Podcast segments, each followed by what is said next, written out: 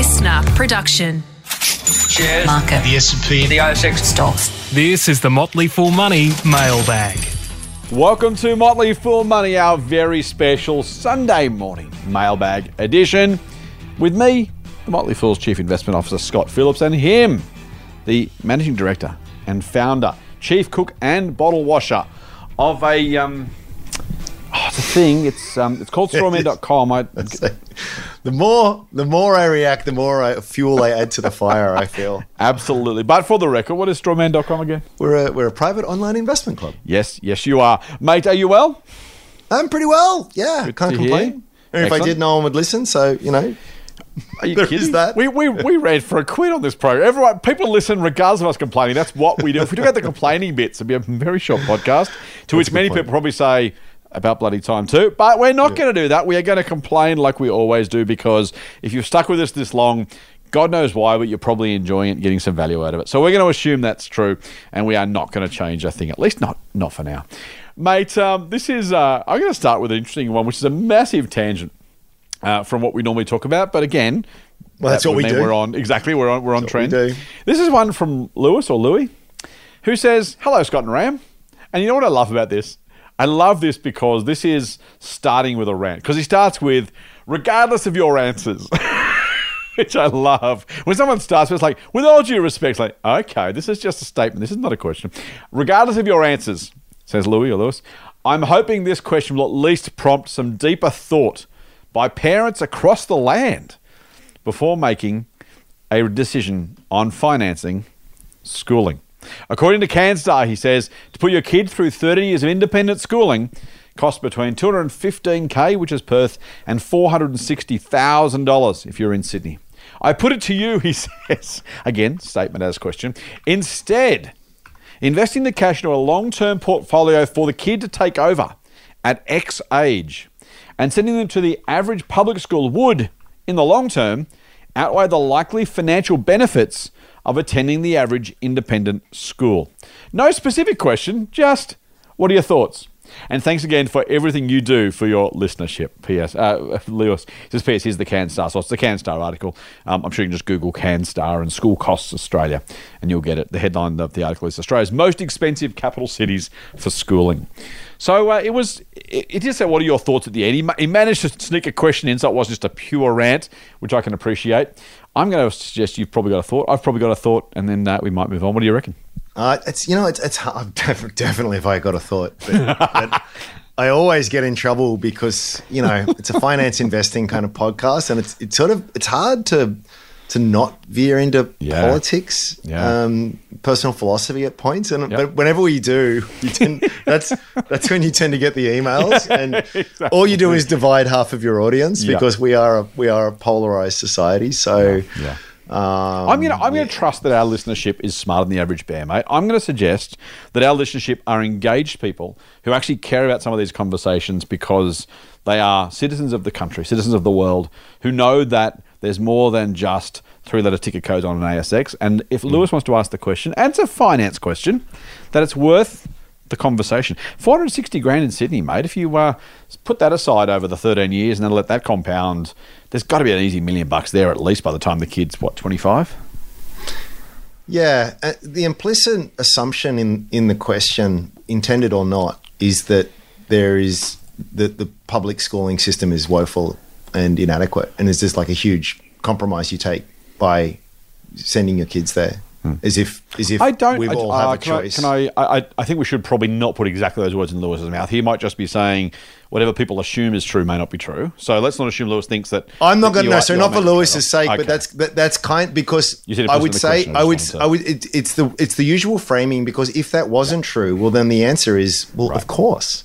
Like Right, if, right, if right. both if both standards were the same, W- what if I could buy a Toyota Corolla for ten grand or hundred grand, Hmm. I'll pay ten grand because it's the same thing. So so that's why I'm saying it's in, not intended, um, perhaps, but but certainly implied Yeah. that that that that's the case, and it, it kind of it kind of it kind of really triggers me, to be honest. And I think it's true, actually. I mean, I think undeniably you get better resourcing at private schools, and it kind of sickens me. And, and the fact that the person who runs the Department of Education doesn't send her own children to public schools is something that really gets under my skin. and the fact that we have to raise money for our children's school so they can put soap in the toilets while, you know, a block away there's a polo court just triggers me even more. So as I said, man, this is this is why I don't want to get into the politics And yet, of it all. and yet you have waded in with And- both feet, and you're now knee deep. Keep going. And now Keep I'm the, walking. so let's okay in for a penny, in for in for a pound. We're here now, Roll, let's roll going. the sleeves up.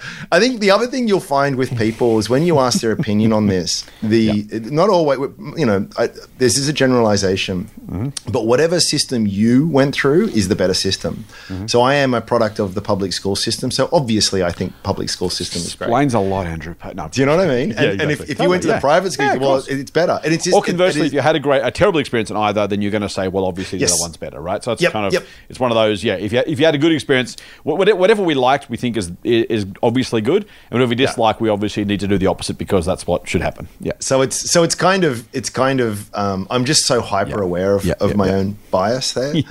But but I would say this. I would say I mean let's take it more in a more abstract way. Yeah, nice. And let's just say for the sake of the argument that Hmm. that, that you know assuming that you have the means to afford these ridiculous insane fees and send send your child to one of these places and you say that well the education and the resourcing is better. Hmm. The the really really great question here is yeah, but is it enough better?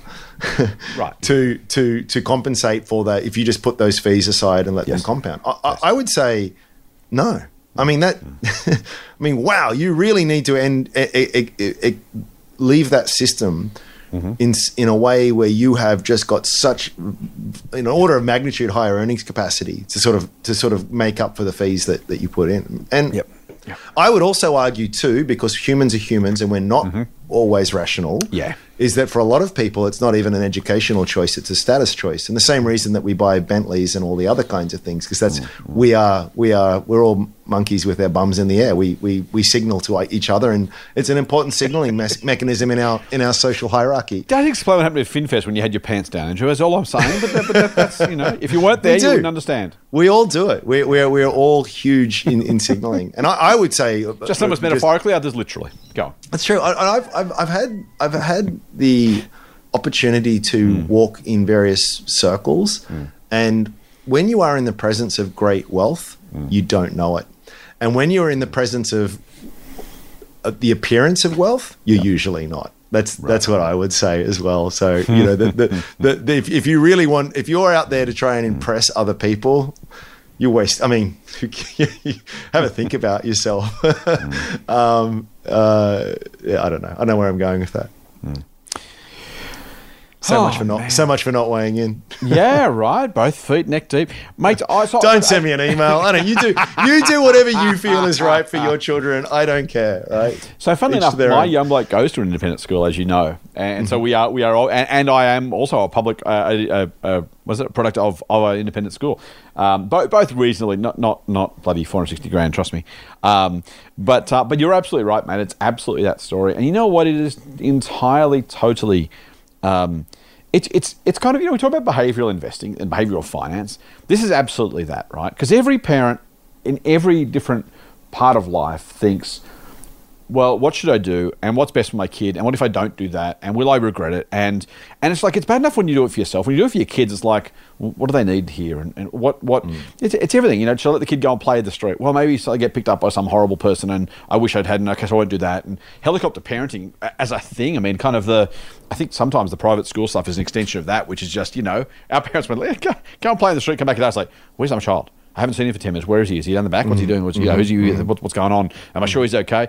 And I, I, I don't know, mate. It's weird, right? So we send our kid to an independent school because we went to two different schools in the area. Went that one seems better, and it's going to cost a lot of money. We had the conversation about money, but well, hmm. can we kind of you know if this one seems better, can we not do it? Like, how would we feel about it if we didn't do it? All that kind of stuff.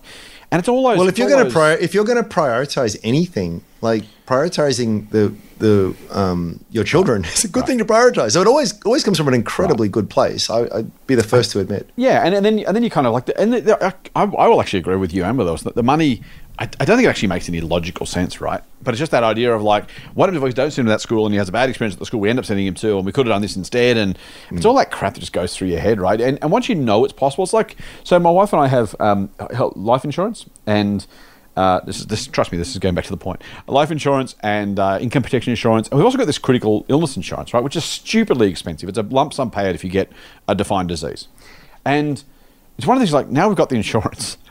It costs a lot of money. We're saying, well, do we just get rid of it because it's a high premium and it's not worth it?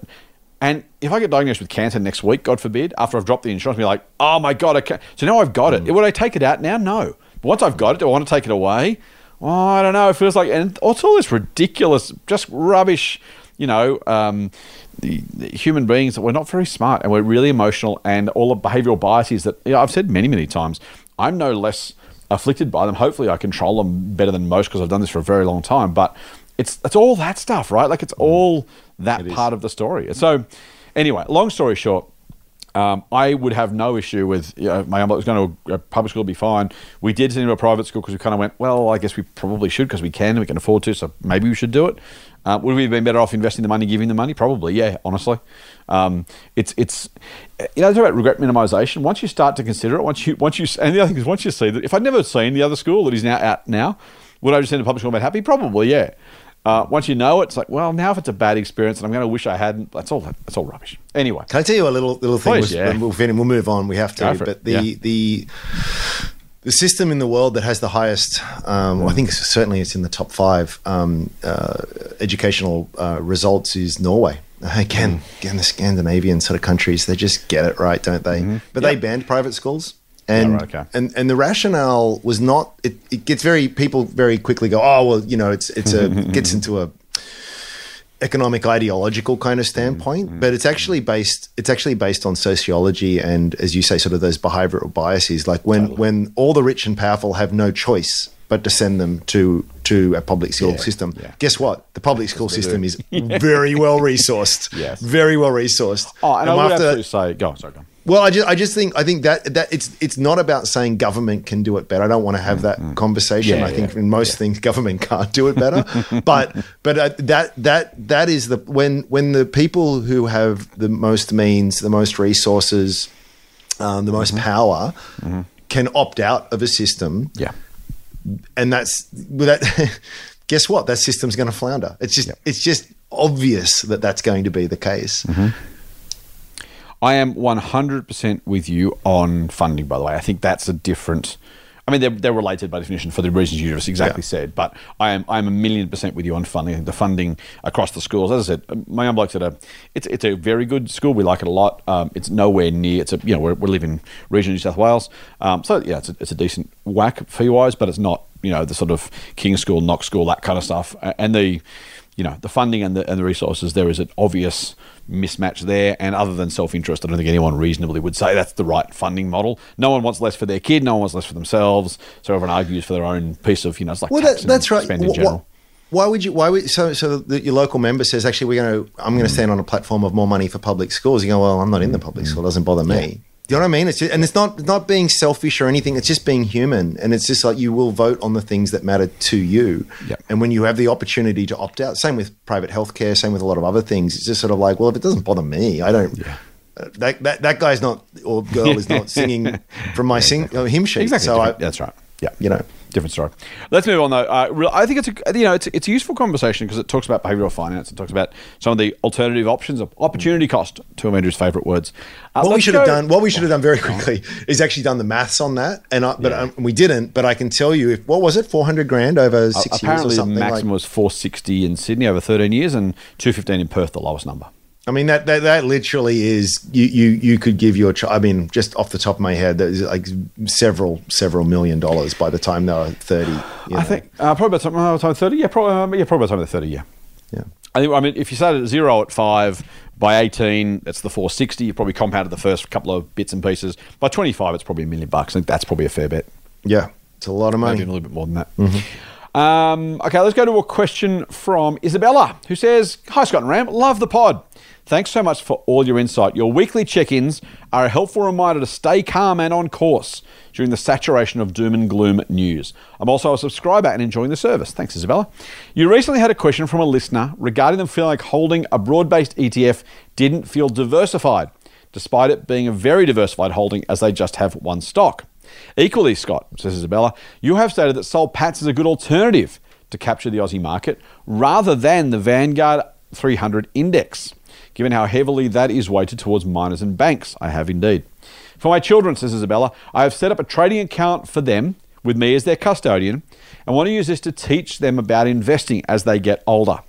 They're all preschoolers now. Each year we add some funds for their birthdays. That's cool. Uh, side note, thanks for all your info on those various structures. I recently pulled out of their investment bonds despite the tax benefits and decided direct investment was better. I did the custodian model as I have three kids and I wanted each to feel like they have ownership of their own portfolio as they age rather than it being a pool of funds which they will split when adults.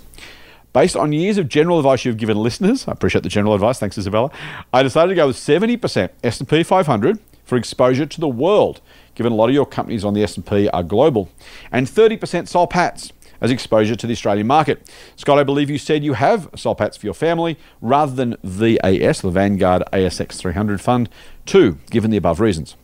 I'm now just guessing myself a little as I realize 30% of their portfolios are in one company, which I use as an alternative or a proxy for the Aussie index, but perhaps this is quite risky because they are in fact a single company and although they are diversified, the risk is they are a single entity. We'd be keen to get your thoughts on this. Thanks so much for all you guys do. Cheers, Isabella. Uh, I own Soul Patts shares. I don't own that particular S&P 500 uh, ETF. Um, uh, what else? That's all I have to disclose, I think. Um, Ram, what do you reckon? Is there is there too much risk in using Soul Patts as a proxy for an Australian ETF, given it's a single entity, single management structure, all that kind of stuff? Yeah, I mean, it's all on a spectrum. So is it risky?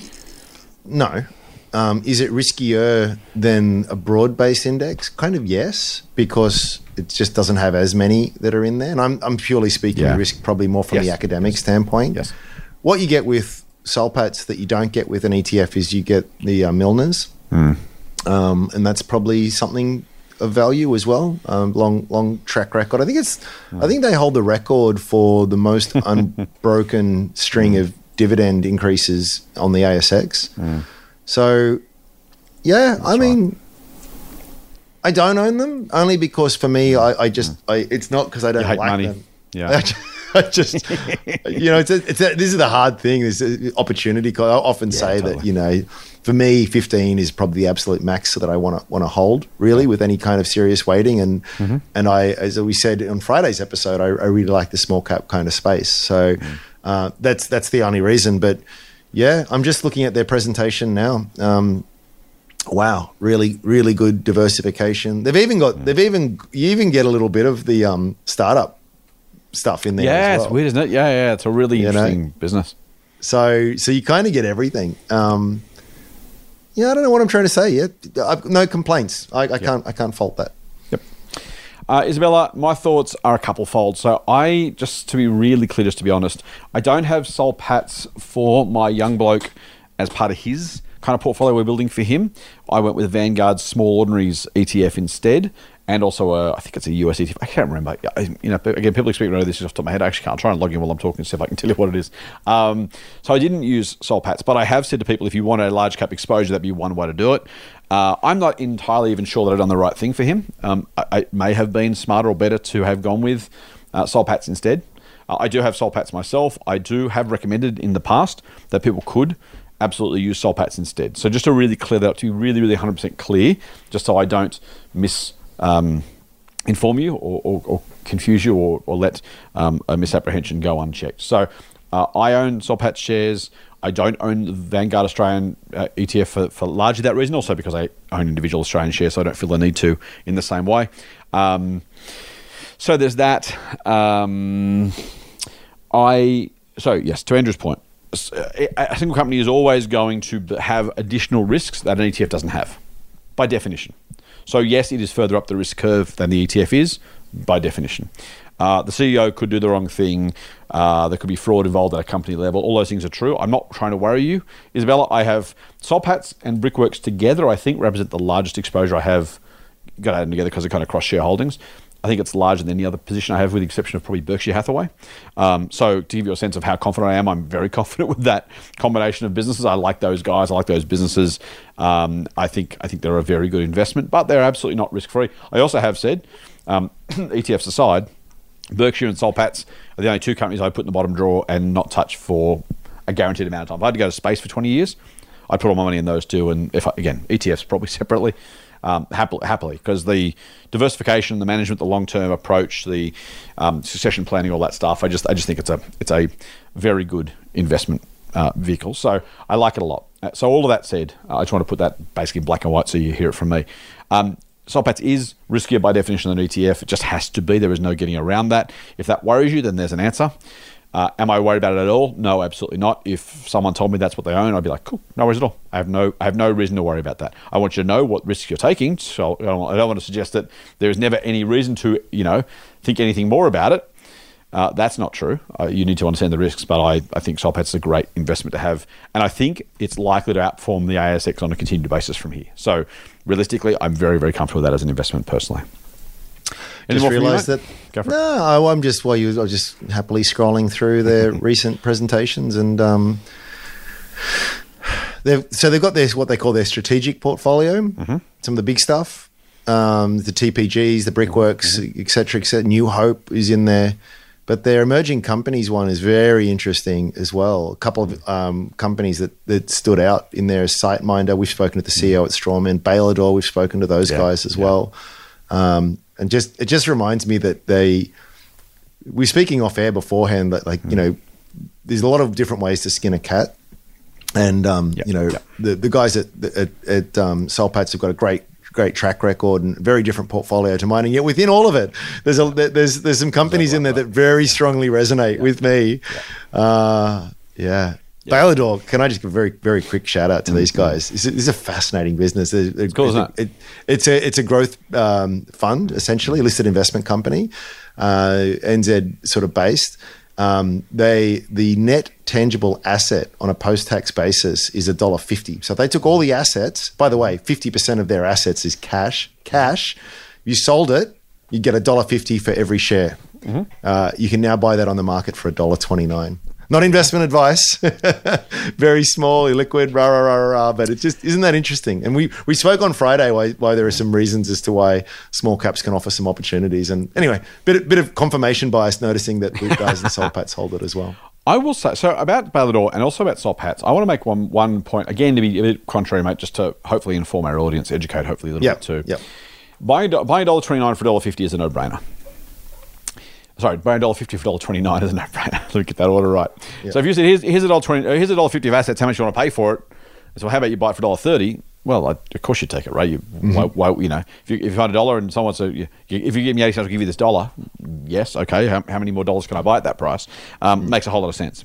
There is one really, really big caveat, and the same is true of Soul Patts as for Bailador. So that's why I thought it was worth Yeah, mentioning at this yeah. juncture. Is you have to believe those assets are correctly priced. Yep. If you had a let let's let's just make Well, it a there's two, there's example, two right? parts to that. But yeah, finish the thought because it's a good one. let's assume you had a, a fund, and the fund was the Enron share fund, and you could have bought $100 shares in Enron for $80 each. You would gone, oh my twenty percent discount to net tangible assets. Man, of course I would. That's a that's a steal. That's going to be a great idea. Turns out the stealing was being done by the company. The whole thing was a fraud, and it was worth zero.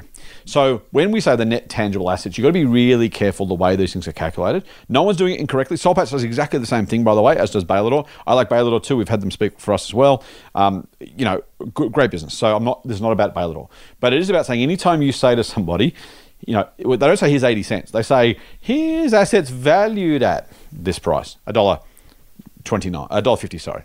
Uh, because the share price is currently this. Now, again, let's imagine we, we talked on Friday about some tech shares that had fallen massively over the past 12 months.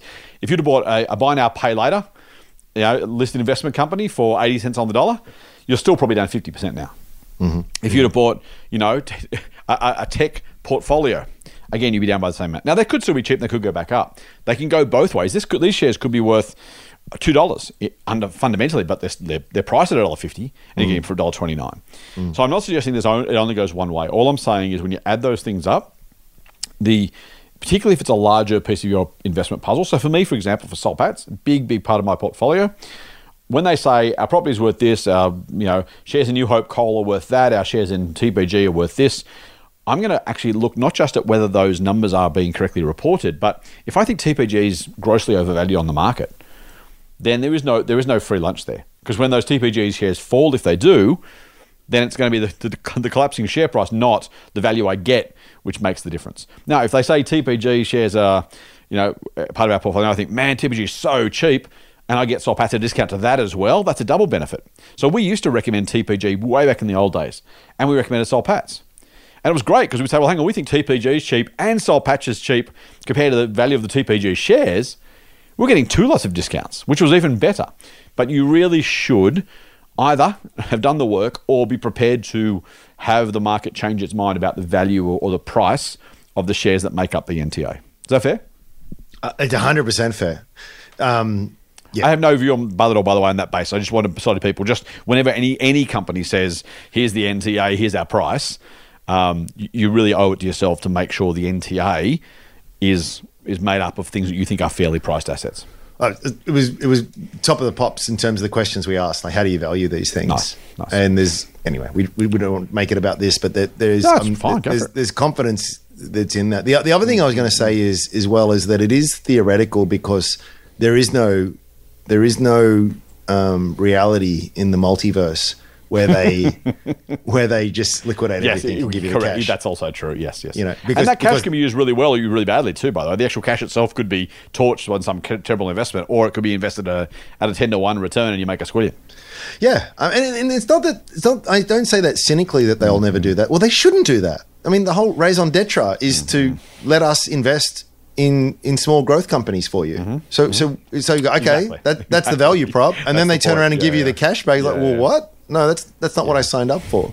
So there's that. The other thing is that everything we've been talking about Hmm. was true uh, six weeks ago, Yeah, and six Yeah, weeks ago yeah. shares were a dollar sixty exactly. and that's right. shares have fallen 20% between the 1st of September and as we record this on the 20th of October.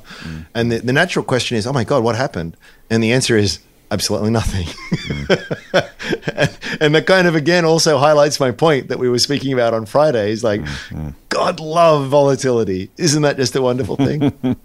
and, and then people say, "God- gosh, we're all idiots. You know, it's just sort of like, um, at a dollar sixty, it was like, oh gosh, I wish it would go down and buy some more. And then it goes down, and you go, oh, Oh my god, I've lost some money. Oh Yeah. god, what's, what's wrong? I'll just, I'll just, I'll just wait for things to clarify. Maybe they know something. That's right. And then it'll be a dollar sixty. Go, oh, I wish- I bought more, or I wish I, could," you know, won't buy now. It's already gone back up. Exactly. we're all, Yeah, yeah. we're all idiots. We We're are, idiots. and that's so that's that's a lovely, lovely summary. Uh, mate, let's keep moving. Other than, I just want to be really clear again with Isabella because she asked the question. Uh, the two ETFs I have on a regular, I, I- I use Pearler by the way, free plug for them because they're great guys um, and girls, I assume, but I've only met the guys. Um, uh, we auto invest in two ETFs to my young bloke, uh, VSO, which is the Vanguard Small Ordinaries, uh, and as a proxy for the Australian, not proxy for the Australian market, as, as an Australian dollar investment and VTS, which is the Vanguard Total US Market ETF. So they're, they're the two ETFs that we use. Um, I like Vanguard a lot for reasons I've talked about before. I like those two ETFs. I'm not entirely sure I shouldn't use Soul Patts instead of the Vanguard Small Ordinaries. I may even change that allocation, frankly, having this conversation. Um, I, I like the small ordinaries for reasons we've talked about, but also, I, so and this is the thing, the, the, the small ords actually underperformed the all ords, despite the Friday's conversation about small caps. Why? Because there's a whole lot of rubbish in there too. And so when you buy the small companies, you get all the small stuff. You don't get just the best of the small stuff. I don't know what that'll do. I'm not totally worried about the, the relative performance in the short term, but I may I may actually make a change. I'll see. Let me let me let me ponder that. I will let everybody know in due course. Uh, do you have any more thoughts on that, mate? Before I keep going, you were smiling. No, no, no, let's move on. camera. Let's move on. Okay, cool. Uh, let's go to a question from. Uh, I think it's. I hope it's Mila. M I L A. Mila. I will say my Mila, but Mila. I think. Mila says, "Hi there. Question for the podcast machine." So Andrew, the cool kids know it's, catching called on. the podcast machine. catching on. One one day, one day. I'm gonna get t- a hat made up, a t-shirt made up. Oh, speaking of FinFest, um, uh, Bryce, one of the one of the co-founders, was walking around with a hat, and the hat had market cap on it embroidered on. That was a really clever idea. Very, very cool. I wish I thought it was like, oh, that sucks. That's such a good cap. anyway, occasional listener, says Mila, and first time questioner. My husband listens religiously, therefore, I have the privilege of listening on our Sunday family day trips.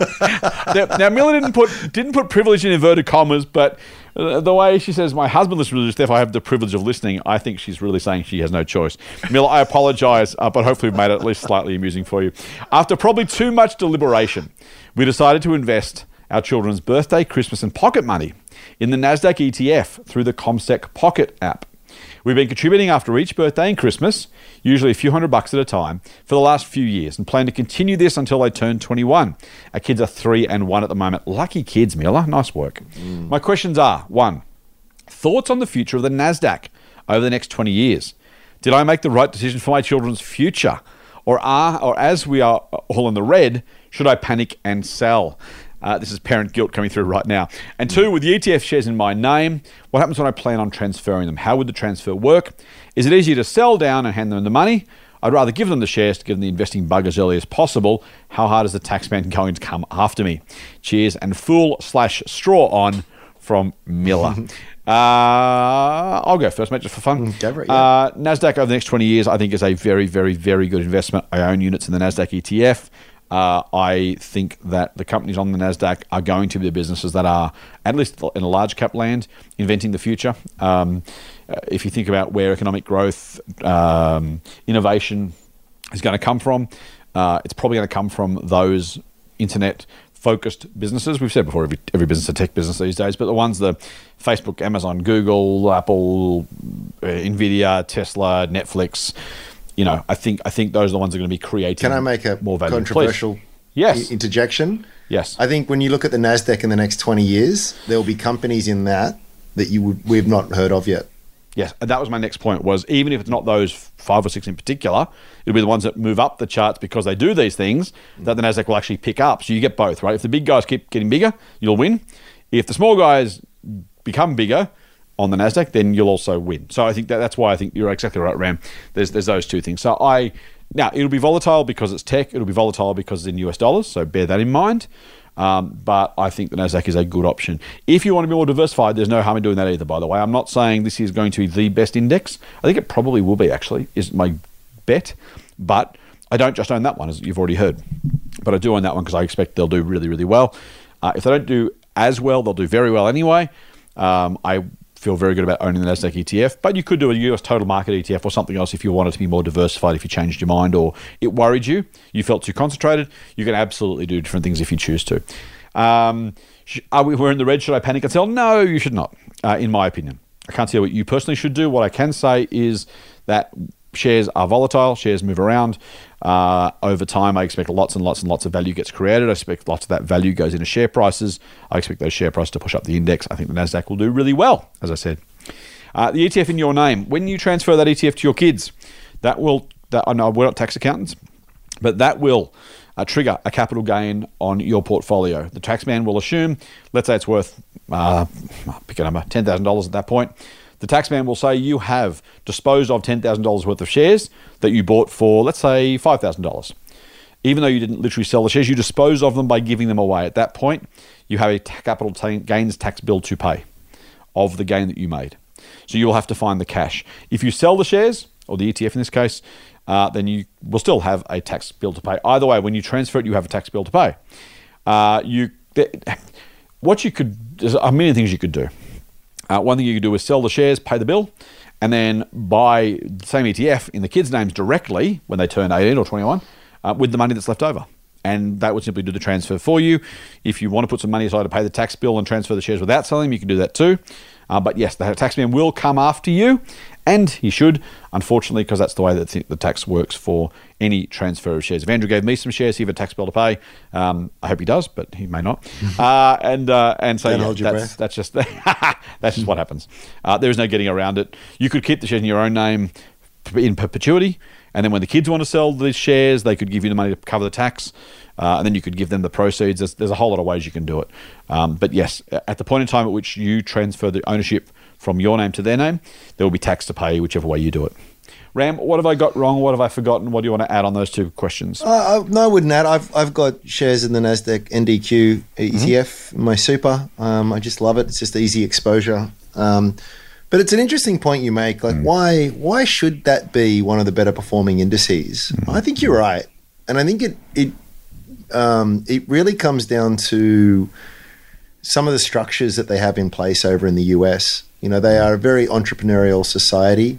It is a huge magnet for Yep. international talent. Yeah, um, you know, they they they um, there, there is a reason. There historical, structural, social reasons as Mm-hmm. to why the biggest tech companies in the world um, belong in the US. Not all of them, Yeah. but but most of them do Yeah. and it's just, they just they just they have things structured that way and um, america is a basket case in so many different ways Really, really you know like sometimes you just, particularly you know, when you've got that outside perspective, you just sort of think, "What the hell?" You know. I learned the other day that The Rock is is tipped as being one of the the preferred um, presidential candidates in No. in future elections. Yeah, yeah, he's been he's been urged. I mean. Arnold Schwarzenegger was actually one of the better governors of California. So I mean, I don't want to Yeah, he was. prejudge. No, he was. I don't want to yeah. prejudge prejudge Dwayne just because he's an actor. But I mean, it is it's just so bizarre when and then you look at the the the inequality. You look. I mean, there's just so many things wrong with it. Yeah. But the thing that the Americans really do get right is is that they they they get um, Hmm. they get the entrepreneurial thing right. It's a very forgiving environment for entrepreneurs and bankruptcy laws and the rest of it. There's a there's um, yeah, it's for a whole bunch of reasons. So I, I think you, you can never you can never be sure. It could be Bulgaria that is the head of the tech world in in 20 Yeah, years time. yeah. Who knows? Who knows? The future is very hard to predict. um, but I think it's a pretty good bet that that, that, there is such an there is such a base of um, intelligence of um, uh, entrepreneurial spirit of And that's just on this podcast. and there's, there's certain network effects as well. Like you go to places like San Francisco as, as well. They just they're, they're such hubs of, of creativity, and uh, it's just a melting pot of, of ingenuity. And I, I I think you'd I think you'd be foolish to bet against it. Motley Fool Money. For more, subscribe to the free newsletter at fool.com.au forward slash listener. Mate, um, I yeah, I can't, I can't add much more to that. Uh, a, very good, a very good question from Sam, uh, and Sam says, "Hi Scott and Andrew, I've been a grateful listener to the podcast for about a year now. One of the most important things I've learned from you is the importance of future growth prospects of a company. Excellent. If this isn't the most important consideration when investing, it surely must be right up there. I think that's true. I think I would say you want to have a solid quality business in the first place and then growth potential because potential alone, blue sky alone, is not enough. Um, you need to have a base of something, both in terms of the sales and earnings, sales and or earnings, but also the, the balance sheet and the management stuff. So it's probably, I think, I think it's it's probably the most important indicator of future value creation once you have a solid base. It's probably what I would say, Sam, but Ram might have a different view. My question is how do you do this in a considered, consistent, and somewhat objective way? I would ideally like to work out three to five standard measures I could use when evaluating and comparing different companies. How do you look through the hype and management speak and avoid personal biases about the future or their product or service and assess the relevance of past growth to future growth potential? Thanks very much from Sam. Luckily, I went first on the last question, mate, because you get to go first on this one. It's such a great question. I'm gonna steal Actually, when, when we we're at FinFest last weekend, um, a, a lot of a lot of people came up and asked me that. What are the things All that I should look for? And and it's a natural question. Smart people, yeah. And we all go through that journey. But Yep. the trouble is, is that we all want a handful of metrics or things that we can point to and measure and be objective in. Mm-hmm. And I've just, as I've gotten older, I've just come to the conclusion that you just it's impossible. It's it, it's it's not hard. It, it's impossible. There are no metric, or any metric that's out there is either based on historical data, which which may not be relevant to the future, might, might be, but not perfectly relevant. And if there's anything, if it's forward looking, it's because some human has put a forecast out there, in which case that's imperfect. Um, and then I've also realized that over time, it's actually more and more. I think it's the subjective qualities of things that that just can't be measured at all that are the really important things. That we were just talking before about entrepreneurial spirit, you know, management honesty, work ethic, culture. Mm-hmm. You know, uh, it's it's it's it's just really hard. This is this is what I mean. Econo- economists are always accused of having physics envy, they're- because they look at the physicists Yeah. who can you know measure everything and put it into these great, beautiful, elegant formulas that explain the universe Mm-hmm. to to great accuracy. You just can't do that because ultimately, um, economics and finance is a study of human behavior, which is diabolically difficult. Yeah, is, yeah. Yep. You know, so there's no e- there's no easy answer. How, how do you do it? I think the the frustrating answer is you become a voracious r- consumer of of of, of um, of history, of literature, of, of just wanting to understand how the world works, how business works. Yeah. And it's this holistic sort of, you, you build things up and you, you form this holistic Mm. view. And you do it for, in our case, mate, decades. And you're Yeah. still woefully ill prepared for the Yep. for the insanity of the world. And and I'm sure in twenty another twenty years time, I'll, I'll still like be lucky if I can get even close to to the the objective truth of things. Um, so it's it's very hard, and it's it's it's probabilistic in nature. In that even if you were to build up a scenario, a, a checklist of various things, and that was actually my suggestion to a number of people: is build a checklist up.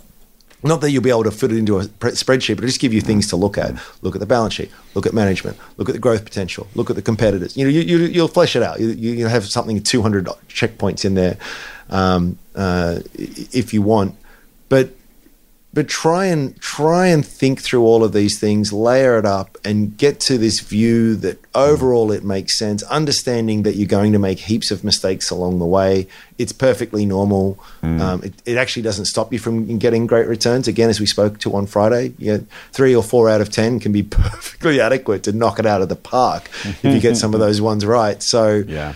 um, it's a really it's a really frustrating answer. It, it, it really is. But this this is I listened I mentioned to you before. I listened to a podcast recently with Stanley Druckenmiller, as one of the greatest of all time investors, and he made a point really well. He said he fell in love with it, and it was people tend to assume that it's always about the money, and I think it's always a pretty crass and the, exactly the wrong reason to get into investing. Frankly, Yeah. um, the the reason that he and people like Buffett and other great investors do well is because they would do it no matter how much money they've got, and they're all insanely rich. They're insanely rich people. Yeah. they're not doing it for the money. They're doing it because they're just incredibly curious people. They have this urge to understand how the world works hmm. as best they can. And it is a those- chunk of ego. Uh, there's a there's a chunk. Obviously, there is, but but that, that's why I love it. You know, it's Yeah. just sort of like because if you if your view on the world, and we're all we're all trying to sort of imagine what the hmm. future looks like, hmm. and we're trying to make very educated, sensible bets in our imperfect way. But if you get close to that, it mm. can be extraordinarily rewarding. Yes, financially, but but also just emotionally, and you know it. So you, you've got. I feel. I feel as though you've got to be that kind of person that's built that way. And mm. if you are built that way, you don't need any prompting from me or anyone else because you will just be the kind of person that that reads and learns and absorbs and just always asks why, always questions the established narratives. You know, um, be afraid to not be afraid to say that the emperor has no clothes. Which there's a lot of emperors, naked emperors, walking around right now on the ASX. Let me tell you. Um, and and you just you've just got to go on that journey. Stay stay humble. Keep learning. So that's all true, except Sam did ask for three to five standard measures to look for. Can you can you throw a couple of bones his way? I, I think I think for me it's like I, it's really big picture stupid stuff. Mm-hmm. Like, what's the value prop here? Yeah. I mean, what what are you actually selling, and, and mm. why is it that you're that people want what you're selling, whether that's a service or a product? Mm. Um, who else is selling that service or product, and why why wouldn't I just go to them? Maybe someone else can do it cheaper or better. Like I'm, I even, I haven't even opened a financial statement at this point, but I need to understand mm. it. There's plenty of companies I come across which is like I got no idea what you do. Or I kind of I can I can say the words, but I've no experience in that industry. You know, I, Yeah, I've never yeah, I've yeah. got no I've got no unique insight. I've got no Yeah. edge. And if I don't have an edge, well, I'm, I'm competing against people who do have an edge, and that's not the game I Mm-hmm. want to play. So I, I ask I ask those really dumb questions, um, and then it's a question of, well, okay, so you've got something. Is here's this? What's the strategy? How, how are you going to to grow those that pile of earnings that you do? And in fact, if you're if you're selling more and more and more, which is what we want to see, how do I know that that's going to translate into free unencumbered cash flow for shareholders?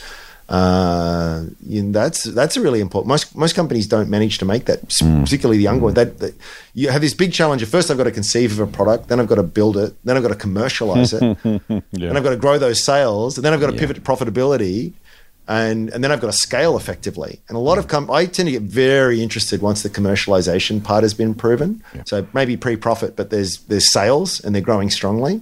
But I can still be undone and have been undone quite often because they just never scale. they just they grow and grow and grow. And we talked before about Zip. Was it on Friday? You know, growing it- revenues like crazy, but it never translates. Mm. So how how are they how are they going to do that? And what are the unit economics like? You know, if if I'm if I'm making a loss on every item I sell, Like that's gonna be that's going to be hard. Yep. So that's I don't know if that's five or six, but there's just some really. Mm, mm. Then I, I mean, in, in, if you'd asked me ten years ago, I would have said, look at the return on equity, look at the debt to equity, look at the price to earnings ratio, and I would have given you a bunch of financial metrics, and I think they're still worth looking at.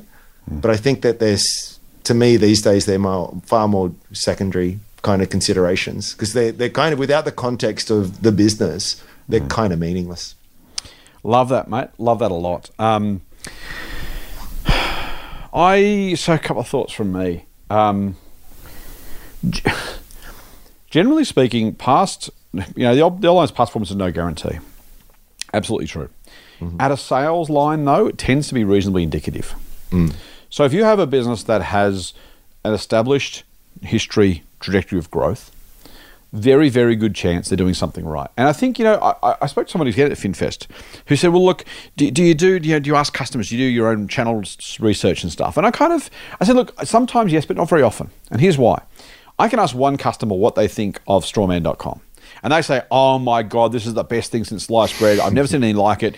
I would pay 10 times as much for it. There's going to be a million customers by the end of the year. I'm like, oh my God, I need to load up on this thing no matter what the price. I speak to someone else who says, I hate strawman.com. I, I put a I put a thing up there and I was wrong. It's not for me, so I had. I'm never going to use it again. And I go, oh, that sounds terrible. Okay, well, uh, strawman's not worth anything then. Now, the reality is probably somewhere in between. Channel checks are great if you want to prove that something is actually happening. But if you're asking, even, even customer reference checks, you know, I'm going to speak to three customers see if they like the new word processing thing that, that you know, Scott Phillips has designed. Well, if they, you, you, like it's, you know, the chance you get a representative sample with asking three, one person, three people, five people, ten people, still reasonably, you know. So, and, and to imagine my judgment would be better than the combined judgment of all of its customers when there's 100, 1,000, 10,000, 100,000 customers out there using it. I, I find that I find the arrogance required to believe I can I can somehow get a better view than the market on that based on some selective questioning. Probably, well, the arrogance is, is well and truly uh, over overdone. So honestly, I you know if a business has got customers who are using its product and there are more of them every year and the customers are happy and the retention is high, that's about as much as you probably need to know. Now, it doesn't mean they can't slow down or won't slow down, so you need to know how big the market is. If it's, again, to use the Woolworths example, wow, lots of people tell me they're shopping at Woolies. They have, do you know they've got 25 million customers? That's amazing. Imagine when they've got 50 million. Cu- oh, hang on, there's not that many people in Australia. Okay, well, now I'm at the end of a growth runway. So you want growth runway is the second one for me. Um, Andrew's point about unit economics is, is really, really important. So, what happens to the profit as that growth comes in? Because that tells you how much you can pay for those businesses. A software company scales like buggery. A uh, new car business doesn't scale at all, right? And somewhere in between, well, scales slightly, right? I guess you need one CEO and one car yard, but at some point you've got too many customers, you need a second car yard, a whole lot more cost. Steel mills, right? You can't grow, you can't scale a steel mill. You've got to build a whole new one not necessarily bad investments, just know what the economics looks like. So mm. those things, and your point about commercialization around, I love businesses that are kind of lost to profit or just barely profitable that have good unit economics. Mm. 'Cause if you can do $100 in sales and make a dollar of profit, that looks terrible. If you can do $140 million in sales and do $20 million of profit, well, hang mm-hmm. on, I've just gone a 40% growth in, in sales, but a 20 fold pr- increase in profit. That's where some really seriously cool value creation. And that's why those So- PEs look mindful of that stupid for those companies because at one point it goes, "What the market's valuing this thing at 100 PE? That's insane." Exactly. and then then the PE, yeah, then the earnings grows 20 fold in one year. Correct. Correct. Yeah. So look, they're the things I look for. Um, I have in the past fallen victim to this myself, uh, which is I what happens if growth slows at some point by 2029? What if it's not growing that fast then? Well, between now and then, I can actually reevaluate and sell if it's not going to do what it wants to do. So the other thing is don't over. Don't, don't assume you have to have perfect foresight or develop perfect foresight before you buy these businesses. Um, and by the way, some will be wrong, just outright wrong. And so you can have all those tick boxes ticked to Andrew's point about checklists and still end up with a bad idea. And if it doesn't work out, then sell it and buy something else. Um, which is not, again, you don't, want, you don't want to make those mistakes deliberately. It's not an excuse to buy just anything. But if you think, hey, this has got a bright future based on its past, based on unit economics, based on the growth runway, all that kind of stuff, hopefully it plays out. If it does play, out, it'll make a fortune. Two years' time, okay, growth slowed over the last two years. It was 20% a year, now it's 2% a year. Seems like it's either hit, either competitive, competition's got too tough or uh, it's hit, whatever. Whatever those things are that happens, okay, fine. Then I'll sell the shares. That's a shame. Let's go move to something else. So that's probably what I would do, Sam. Yeah, yeah. And if Any you do, if you do find something where there's like really serious momentum, I'm, I'm for the, let me be clear, I'm not talking about share price momentum. Um, Yes. I'm, I'm talking I about admit, business I, yes, momentum. I haven't thought about share price so far at all. Valuation is- matters, by the way. We haven't talked about, but. I, I- well, yes, that's a whole other kettle of fish. But Yeah. yeah, just from the business standpoint, you know, don't don't be in a rush to get off that horse. Um, Yes. now, there might when I when you ask me what are my biggest investing regrets, I've had stuff go to zero before. I, Mm. I lose zero sleep over that. Do you know what I do lose sleep over? That time that I sold out of company X, Y, and Z at forty cents, making a fifty percent profit, only to look at it now and it's at forty two dollars a share. You know, like yeah, right, yeah. that's that is going to haunt you to your dying Uh-huh. days. You know, you so examples of that in the past. A certain Oh. pizza company that I now own shares of again, but I, I sold too cheaply because I thought maybe possibly I might have maybe overpaid and maybe the shares weren't going to keep growing. And that Yeah, was and it- these idiot idiot $12. axioms that get get touted out there, like you never go broke taking a Take the profit. And profit. like, shut up.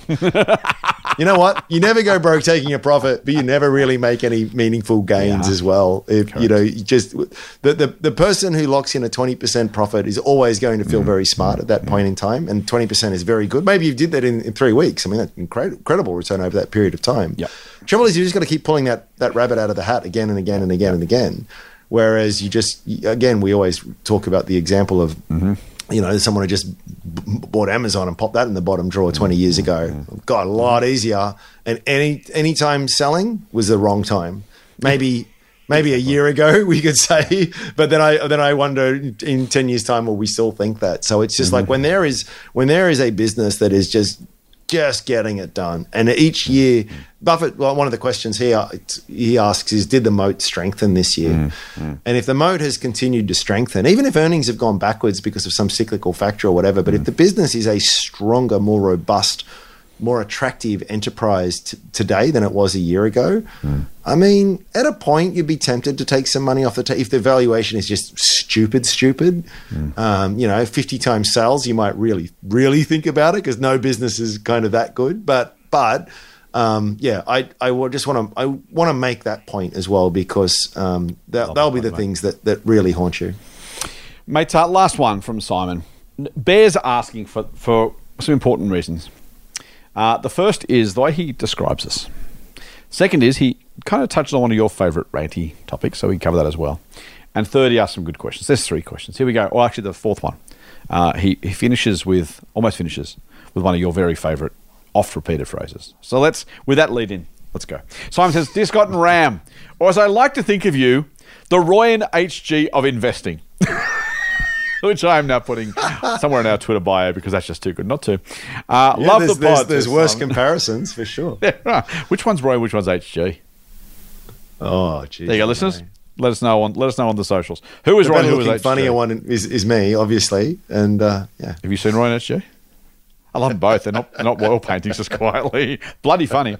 All right, love the pod, says Simon. I've been listening for a couple of years now, and I am hooked. I sincerely, here's one for you. I sincerely enjoy and appreciate your sensible and pragmatic approach the investing advice you both provide to us fellow retail, with a line through it, household investors, he says. Yes, I hate the term retail as well. There you go, mate. Add your many tangents and Terrible the occasional high horse rant, and it makes an enjoyable, potent cocktail for the ears. Simon, you should be writing our marketing. I was chatting with my old man over the weekend, he says, when he mentioned he had a lump sum of spare cash that he wanted to invest, and asked me some advice as to where to put it. He's in his early 60s, but still working strong. Hypothetically, I would say he'd be hoping to retire within the next 10 years, and I'm hoping he'll be kicking around for another 30 or more. Three options come to my mind. Either one, compound and create additional income via investing in quality dividend stocks. Two, compound it through an ETF like the Nasdaq, S&P 500, or US Total Market. Or three, adding it to his super fund, giving him an even bigger lump sum to compound via an ETF, if allowed, or a high growth investment option. Am I on the right track? Is there another option? I'm relatively new to the investment game, so I'd love to hear your general thoughts, thank you, and ensure I'm not leading my old man down a path of ruin and despair. Hypothetically, what would you do? I'm 90% sure I know how you will start your answer with those famous words it depends. Keep up the good work on the podcast machine. There's two for the podcast machine so far today, mate. Mm-hmm. Sincerely, Simon, mate. Great question. So I love the love the question. I, that's gonna we're gonna frame that bit of uh, bit of correspondence. I think the Roy and HG of investing. That's it's got a ring to it, doesn't it? I had to I had to throw this question in. And, we could have been going for an hour and a half already, mate. I would have thrown this question in just because I want to hear us referred to, even if I have to do it myself, as the Roy and HG of investing. So look. 60 year old bloke. Again, Simon, you're right. And uh, to Simon and to your dad, if you're listening, we absolutely, absolutely, absolutely can't tell you what you should do. Personally, we don't know. Um, but 60 years old ish, early 60s, working for another 10 years or so, around for another 30 years, got a lump sum. What do you reckon, mate? Compounded credit additional income via dividend stocks, compound it through an ETF like NASDAQ, S&P or US total market, or chuck it in super, go with an ETF or a high growth investment option. So the first thing I would say is never, ever, ever, ever give uh, specific advice to family or friends.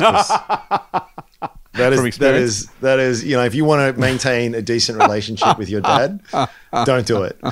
Um, so I would I would I would have a think through and just sort of present the. Sorry, I can't help you, you. you want you want someone to make their own decision, and you want Yeah. that to be as an informed decision, and you'll certainly have a view as to which one is the best. So you, you might sort of highlight some benefits, pros and cons with certain with ones that you know you Mm, Yeah. you like more, but.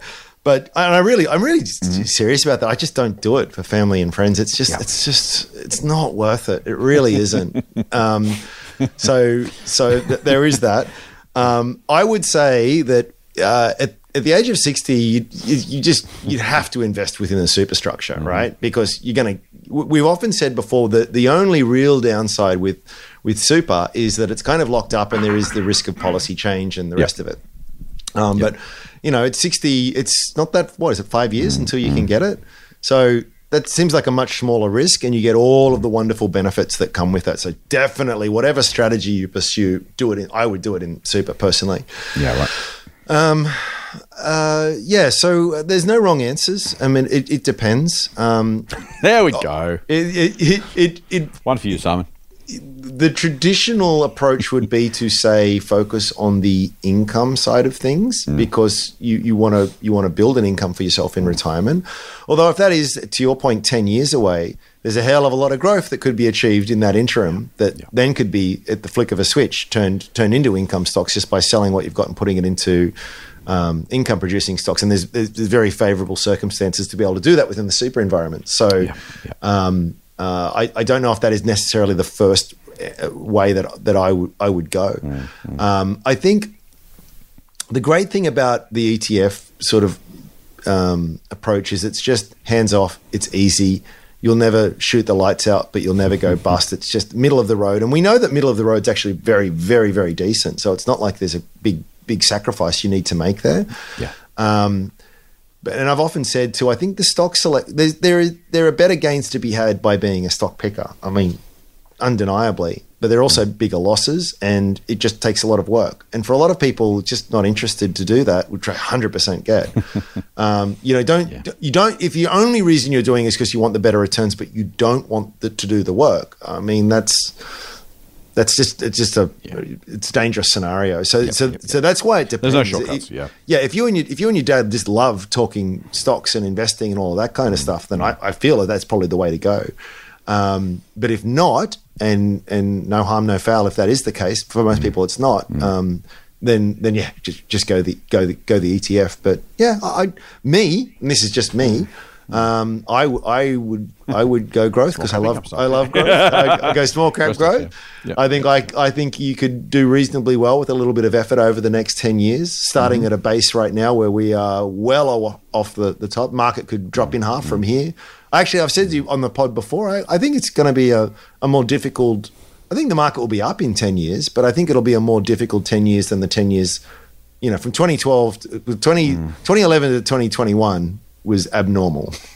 historically speaking. And generally speaking, after those abnormal periods, you tend to sort of things tend to mean revert. So I'm 100% invested. I'm going to stay 100% invested, but uh, it's probably going to be uh, a little bit tougher. But I, I would be, I would be looking to find some real diamonds in the rough and some babies that have been thrown out with the bathwater now, and just building that up. And at the age of 70, being very glad that I did that. Yeah, I can't disagree with any of that, mate. With with uh, an addition, just to think about timeframes. Um, so Simon, Andrew, and I are both thinking about that thirty-year time frame rather than the ten-year time frame, and it's worth thinking about as you get anyone gets closer to retirement, what you need and when from your investments. Uh, if you're someone who needs to cash the whole thing out to pay off a mortgage or to repair the house or to do whatever, and it's going to be at 65th birthday, uh, then you know if you're uh, betting the market won't decline between now and your 65th birthday and you're relying on that, that's a tough thing to, to do. As we've seen before during the GFC, during the COVID crash, the market can lose a lot either really quickly or over a really long and drawn out extended period of time where it just really sucks. And having to sell out in March 2020 or in, I don't know when it was, August 2009, um, because that was the time you needed the money, just would have really, really sucked. Or getting close to retirement going, I can't take the pain anymore. I'm selling out at a big loss because I just don't want to lose any further between now and retirement would also suck. Mm. So it's the usual conversation we have with everybody, and Simon, you know this because you've been listening for a while. Um, whether your old man has or not, whether he's a, you know, used to investing or not, um, it's it's the it's it's know yourself and know decisions you're going to make and when you're going to make them and what the circumstances are. If he's going to if he's going to, uh, you know, and, and he knows himself, and you probably know him if he's going to say, yeah, great idea, great idea, but then when it falls 15%, ah, Simon, I never should listen to those bloody idiots on the podcast, even though they were the Roy and HG of investing, which of course he will realise is true. Um, and I'll sell it all out at, you know, 85 cents on the dollar and I'll hate it and you'll hate it and you'll feel like you've let him down and he'll be annoyed and he'll have less money than he started with in three years' time. That would just be crappy for everybody, right? Uh, so it's not even a matter of what you should invest in. It's even should you invest it. And I, I know as an investing podcast, it sounds silly for me to say, but I would much, much rather, if there are people listening here who are going to sell out when the market falls, please don't invest. Listen to the podcast, love our jokes and our good looks and all that kind of great stuff, um, but don't invest because if, if, you're going to if you're going to buy at a dollar and sell at eighty five cents repeatedly, you just like just please don't like don't don't invest, just don't. Okay, um, I'd love you to, if you can do it properly. If you're not going to, you can't. That's okay. It's not a criticism. It's not a judgment. It's just a reality of who you are and who I am, and, and please don't.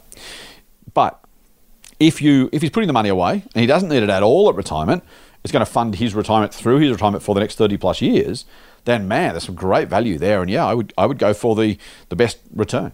And somewhere in between, if he's someone who says, I would like an income stream from it, or I will feel better about market volatility if I'm getting some regular dividends, then again, you've answered your own question. So a 20 year old, there's a really clear strategy, I think, for most people, which is just invest for the long term and the highest possible long term return, suck the volatility up and get on with it. That's a reasonably easy one. When you're 60 something, it's very much more about circumstances and behavior and what's going to help you sleep at night and stay the course. That's the biggest question. What will best help you stay invested as long as you can and maximize the outcome from that? Which is not what's the most, what's the highest potential outcome. It's what's going to help you maximize your outcome, and that's what I'd be thinking about if it came to your dad. How's that, Ram? Yeah, nice. All right, Roy, or you HG, whichever one you are. It's been it's been wonderful to spend some time with you. Um, I'm looking forward, by the way, to listening to the Scott and Andrew of uh, of footballing commentary uh, soon on the Roy and HG podcast. I, am sure that's what they'll be. They'll be getting letters from people saying, "You guys really are the Scott and Andrew of, of comedy." That's that's great. Uh, which I appreciate. Guaranteed. So I'm happy. To, I'm happy to swap that with them. I, you know, if they're gonna, if they're gonna look, if they're you're really leaning into this, on, aren't you? If they're if they're trading on our popularity, mate, then you know what? Good luck to them. They, they, they, try hard. They work really hard. They're up and coming comedians. Eventually, they'll make it. And if we can if we can lend them a bit of the, the shine of our halo, I'm okay with that. And you know that's that's that's completely fine with me. So uh, Roy and HG, you're welcome. We do what we can. We, we do what we can. In the meantime, mate. Um, I can't. I, I, should know Roy HG better to have something to sign off with, but I can't. Uh, rugby league is what comes uh, comes first to mind for those who listen to them in the northern states. But in the meantime, full on. Cheers. The Motley Fool and people appearing in this program may have positions in the companies mentioned. General advice only. Please speak to your financial professional to understand how it may pertain to your situation. Subscribe to the free newsletter at fool.com.au forward slash listener. The Motley Fool operates under Financial Services Licence 400691.